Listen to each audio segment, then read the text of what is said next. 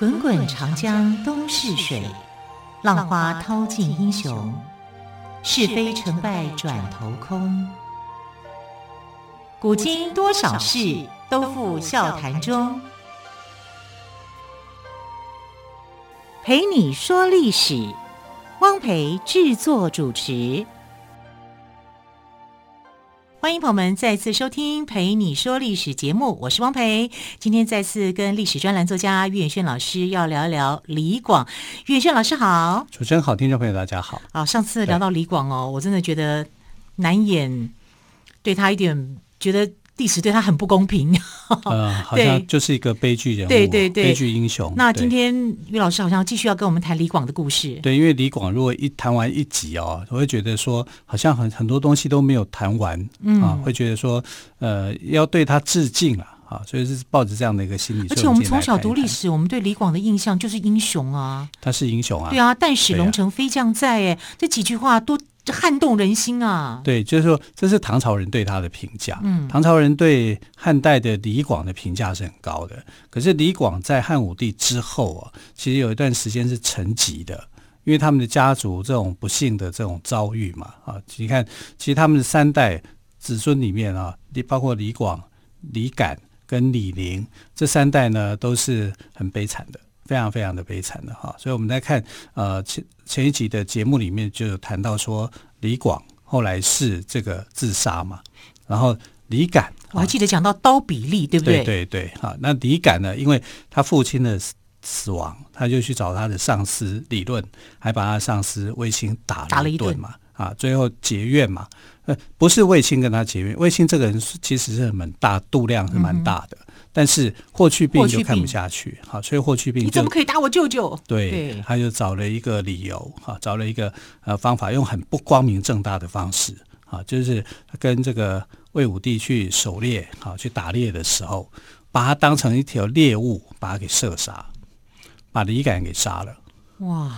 所以霍去病也是年轻气盛哎，他太年轻了。你看他十八岁就建功立业，二十四岁过世，哈，所以这里面其实他应该他的人格上面会有一些太尖锐的地方，所以他没有办法去像他的这个舅舅那样哈，去宽恕这个李敢啊。但因为某个程度来讲啊，卫青也觉得他应该要负上责任，但最该负上责任其实是汉武帝。因为汉武帝要求卫青，就是说，这个在呃处理李广，李广自动请缨要去打仗的时候，啊，因为汉武帝就觉得李广哦，实在是命运太坏，他武功很高强啊，单兵技巧很好啊，可是他的运气就差了一点，好，所以运气差了一点的时候啊，干脆就不要让他去真的打仗。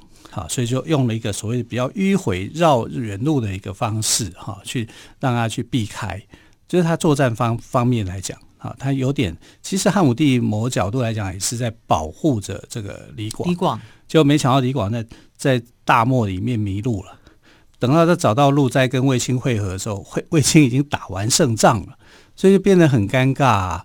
那你这样迷路失途，没有办法跟主帅在呃约定的时间碰面的话，这就是违抗军令嘛。所以他被被下入去监狱里面去审判。这也是应该的，就军法审判他也是应该的，只是他不愿意去接受那些呃刀比例。我们讲上上上次讲的刀比例的关系，哈，他也觉得他自己年纪大了，哈，就某这个程度来讲，就是非常非常的羞愧，啊，就是说我的自尊心、好荣誉感，在那个时间里面都好像有点被践踏的感觉，所以他后来就决定以这种悲壮的方式来结束他的一生，啊，就自杀嘛。好，所以，呃，这个司马迁在写《史记》的时候是非常推崇这个李广的，好，所以他他对他们家三代子孙，他其实也没有跟他们非常的熟，可是他就是呃出言哈，甚至是写书去维护他们的一个权益，为他们做一些辩护。那辩护的最严重的一次就是。李广、李陵，李陵是李广的孙子，然后那个时候呢，他也是就是家族渊源的关系他也去打匈奴啊，派了五千个这个呃士兵好跟他一起去奋战的时候，我们在上一集其实有也有谈到说他的命运嘛，就这五千人没有一个生还的，好都被都被射死，因为战到最后，你遇到的是十万大军嘞，五万对五千对十万，你要怎么活啊？所有的弓箭全部都射射光了，没有一支弓箭是留下来的。最后的下场啊是很可怜，但因为他是这个非常厉害的一个将领，所以匈奴人呢就希望说他投降。那他也假装投降，他希望像他的祖父那样啊，就是有机会他就逃回去啊。但是呢，这个汉武帝知道他投降的时候，第一时间。他不认为说他会投降，他觉得那是谣言。可是第二时间有人来传传达一个讯息，说这个李陵在帮匈奴训练军队，这就让他非常非常的生气和介意啊。然后哦，后来又证实说这个消息是真的哈，然后就很生气的把他们家人全部杀光啊，把李李陵的家人给杀了。但是最后来确认的时候，发现说情报错误。这是假消息，这是假消息，哈，就是半真半假的消息。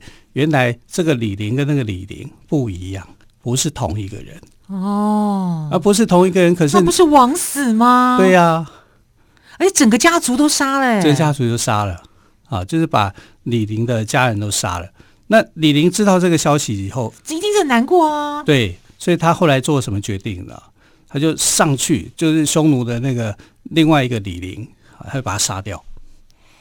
啊，因为他觉得他造成他的家族的人员死亡啊，他帮，而且他帮匈奴训练军队，然后呃，让皇帝误会是他在训练，他就把这个另一个李陵给杀了啊，其实是那个发音相同，但字不一样了啊，然后这个这个这个李假李陵呢就被真李陵给处死了。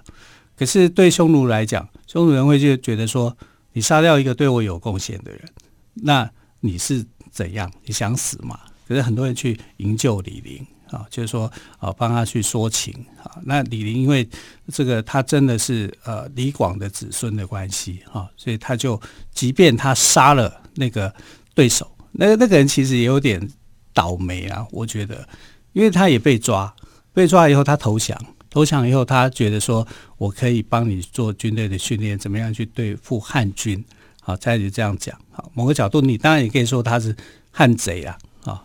你去杀了一个汉贼，可是问题是汉武帝也把李陵的家人全杀了，真正的李陵家人，真正的李陵家人给杀了。好，那杀的时候，那时候司马迁哈，他是一个太史令嘛，就是就是跟在皇帝旁边去做记录、写历史的人。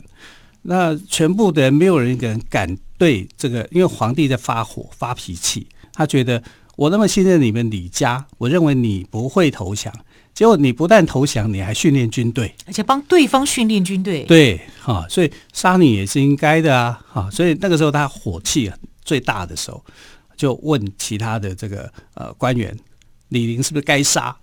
啊，他是不是是不是要怎么样才能够发泄他的恨意啊？他就想杀掉他们，然后他就随口就问司马迁，呃，司马迁那时候是小官一个，他就问他说：“我这样做，我这样做不可以吗？”我这样子做对吗？啊，就是很挣扎。他需要人家来附和他。对对对对，他就找找这个呃司马迁来附和嘛。可是司马迁就泼他冷水，他就说：“我觉得这里面可能有问题。啊，这个情报他比较理性一点。对对对，要查证。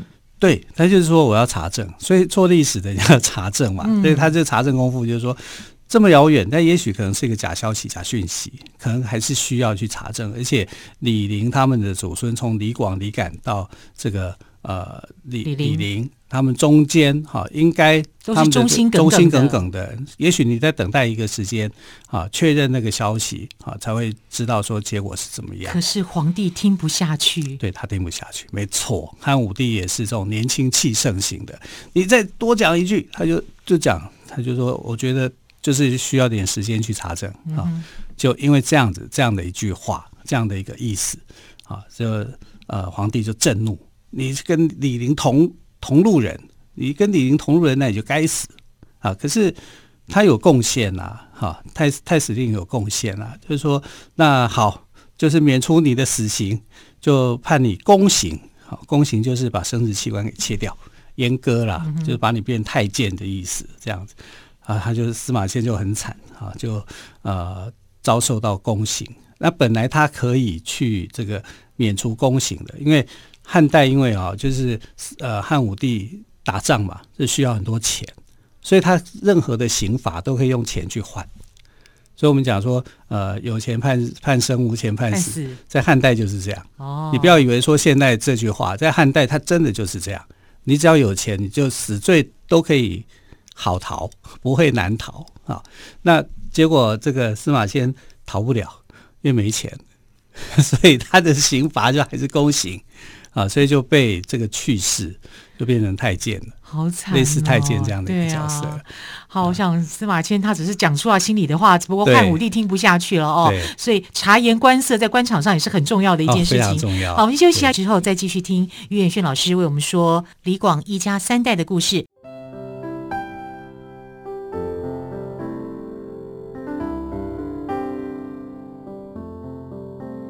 听见台北的声音。拥有颗热情的心，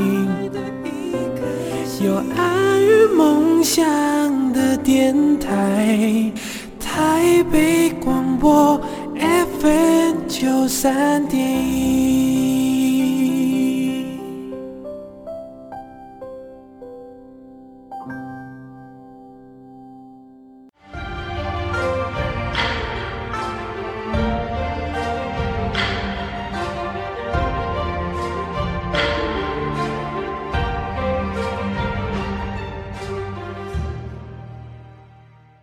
这里是台北广播电台为朋友们进行的节目是陪你说历史节目。今天特别来宾于远炫老师跟我们谈到了李广的一家三代哦。老师，他们家一家三代算不算都是悲剧英雄啊？算起来是哦，啊，就是悲剧英雄啊。嗯，那这个悲剧英雄还好，就是在唐代的时候呢获得平反。但是从汉代到唐代，你看多久？好长的一个时间呢？啊，那原本也有一个平反的机会，就是呃苏武。他到这个匈奴去被抓去了，苏武我们就知道牧羊北海边，对啊，雪地又冰天，牧羊北海边，对，对啊。现在小朋友可能不太记得这首歌，可是我们都会唱，我们这个年代会唱。是啊，那苏武他其实是被匈奴人抓过去的啊，他是一个使节嘛，出使，然后就被抓了。被抓了以后呢，其实他跟李陵是非常好的朋友。啊，所以呃，匈奴王就知道了，说这个李陵跟他之间的交情很好，哈，就跑去呃跟要求李陵啊去劝这个苏武啊投降了。可是李陵的做法是这样，他一句话都没提，他连提都没提，说你要去投降匈奴或是怎么样，他只是在抱怨为什么他自己的家族是被误会的，啊，为什么啊汉武帝要杀掉他全家的人？他是跟他诉说自己的苦闷。好，他在匈奴的这段时间非常非常的苦闷，就在这里。他原本不想要投降的，可是真的后来就变成这样。他只在说他自己的故事，他没有要求他说你要辩解啊，你要投降啊，你要怎么样？没有啊，因为苏武那个时候就觉得说，哎，是匈奴来劝降，劝降的是他好朋友啊，是李陵。但最后他反而知道从这里这里面知道说李陵的一个角色。跟他的一个悲剧，好，然后他们后来两个人呢，就互相的写了诗，啊，哎，古人还真有真有意思哦，就是在这种危急的情况之下，彼此是互相去唱和，去写诗，发抒自己的心情，好，那李陵跟苏武的这个应答的诗哦，在中国文学史上面是非常非常有名的啊，就是呃，很很有很有意思的一件事情，但这个事情呢。后来匈奴人发现说李陵没有办法去劝降苏武，就就就跟苏武讲说，如果你想要回去汉朝，只有一种状况，就是呢，你带一批公羊，公的山羊，好，公的羊去北海，就现在贝加尔湖这个地方去牧羊，如果它能够生出小羊，你就可以回家。就苏武牧羊啊，苏武牧羊没有母羊，只有公羊。公羊那。能够生出一群小羊吗？意思就是不放他走，对对，不给他机会了。对对对，好。那后来李呃，这个苏武啊，也也被放回去，被放回去啊。里面有一个故事，还蛮有趣的，就是说呃，有人其实应该是有人知道说苏武啊，这被囚禁在匈奴，哈，所以他们就假造了一个消息，就是说从燕子的这个呃脚上面发现有求救的信号。有人去抓到燕子，就发现说这个苏武原来在匈奴这边牧羊，他没有死啊，然后就彼此这样子去做交涉。那后后来匈奴人知道说啊，原来这个你们已经知道苏武没死，那我就把苏武给放回来。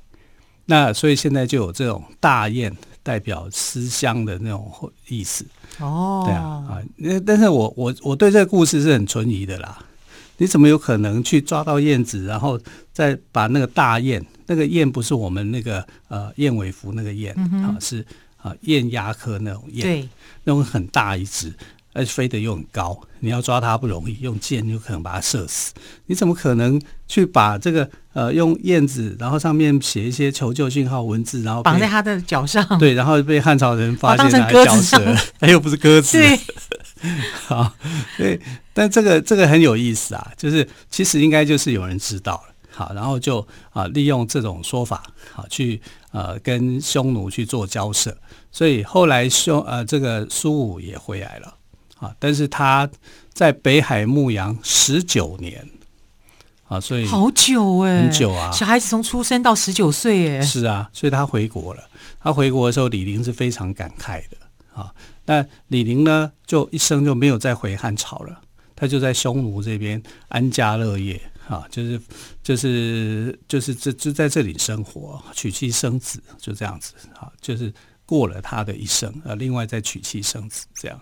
那可是他对匈奴没有贡献，啊，因为他不做训练的事情，我就是不不帮你们去做训练部队，然后去攻打汉朝，这个是我做不到。嗯，啊，所以他是他的母国，是是是，啊，可是他的母国对他是很亏待的，啊，因为汉武帝在那个时候杀了他的全家，嗯，然后把他的好朋友，啊，其实他跟呃司马迁到底。熟识的程度熟到什么程度也不知道，可能就是见面的朋友而已。你知道我，我知道你，可是他也不知道说，原来司马迁为他做了这么多的这个努力啊，帮他去做这种啊，跟汉武帝甚至还遭受到宫刑。对啊，所以呃，汉武帝在这段时间里面呢，他可能就是太生气了啊，因为他就是要挽回这个汉朝的恢复汉朝的荣誉嘛啊。如果李广。在汉汉汉高祖的那个时代，他当然就是非常好的一个将领，啊，很会立功立业。可是他们三代的祖孙，啊，就是就是在呃汉朝的对匈奴的那个政策上面的改变，啊，所以你可以看到，就是说他们的一个悲剧就重在这里，啊。但李李广的悲剧是因为他自己的英雄主义，啊，色彩太过太过浓厚太重，啊，那。李陵呢，不一定是像他祖父这样，可是他就是陷入在大军的包围里面，他不得不投降，而且他的投降是诈降，不是一不是真的情愿要要投降的。他已经旁边的士兵都已经死光了，你要他怎么样呢？好，所以他不得不在这个情况之下，哈，他有他的一个选择，但没想到就这样就被误会了。好，这个误会其实对汉武帝来讲真的很难呐。我们在想想看，设身处地，你是汉武帝，你接到的情报就是对，又投降啊，又训练部队啊，又怎么样？而且在那个交通不发达、资讯不发达的年代，汉朝哎，多久以前啊？好，那我们来看哦，就是汉武帝很信任他的这个呃外戚啊，你看像卫青就是嘛，啊，他是卫子夫的这个弟弟，所以呢，后来他还把，因为他后来的夫人就很多了啊，从阿娇。皇后被废了以后，卫子夫上来当皇后以后，其实他有很多的夫人。那其中有一个夫人是他很爱的，叫李夫人。李夫人就是那个呃，倾国与倾城啊，有没有？北方有佳人，绝世而独立，很漂亮的一个女生，这样子。后来她生病嘛，然后她就不想让汉武帝见到她的脸，因为她说她是以色侍人。如果你看到我的脸憔悴，你就不会爱我。好，那。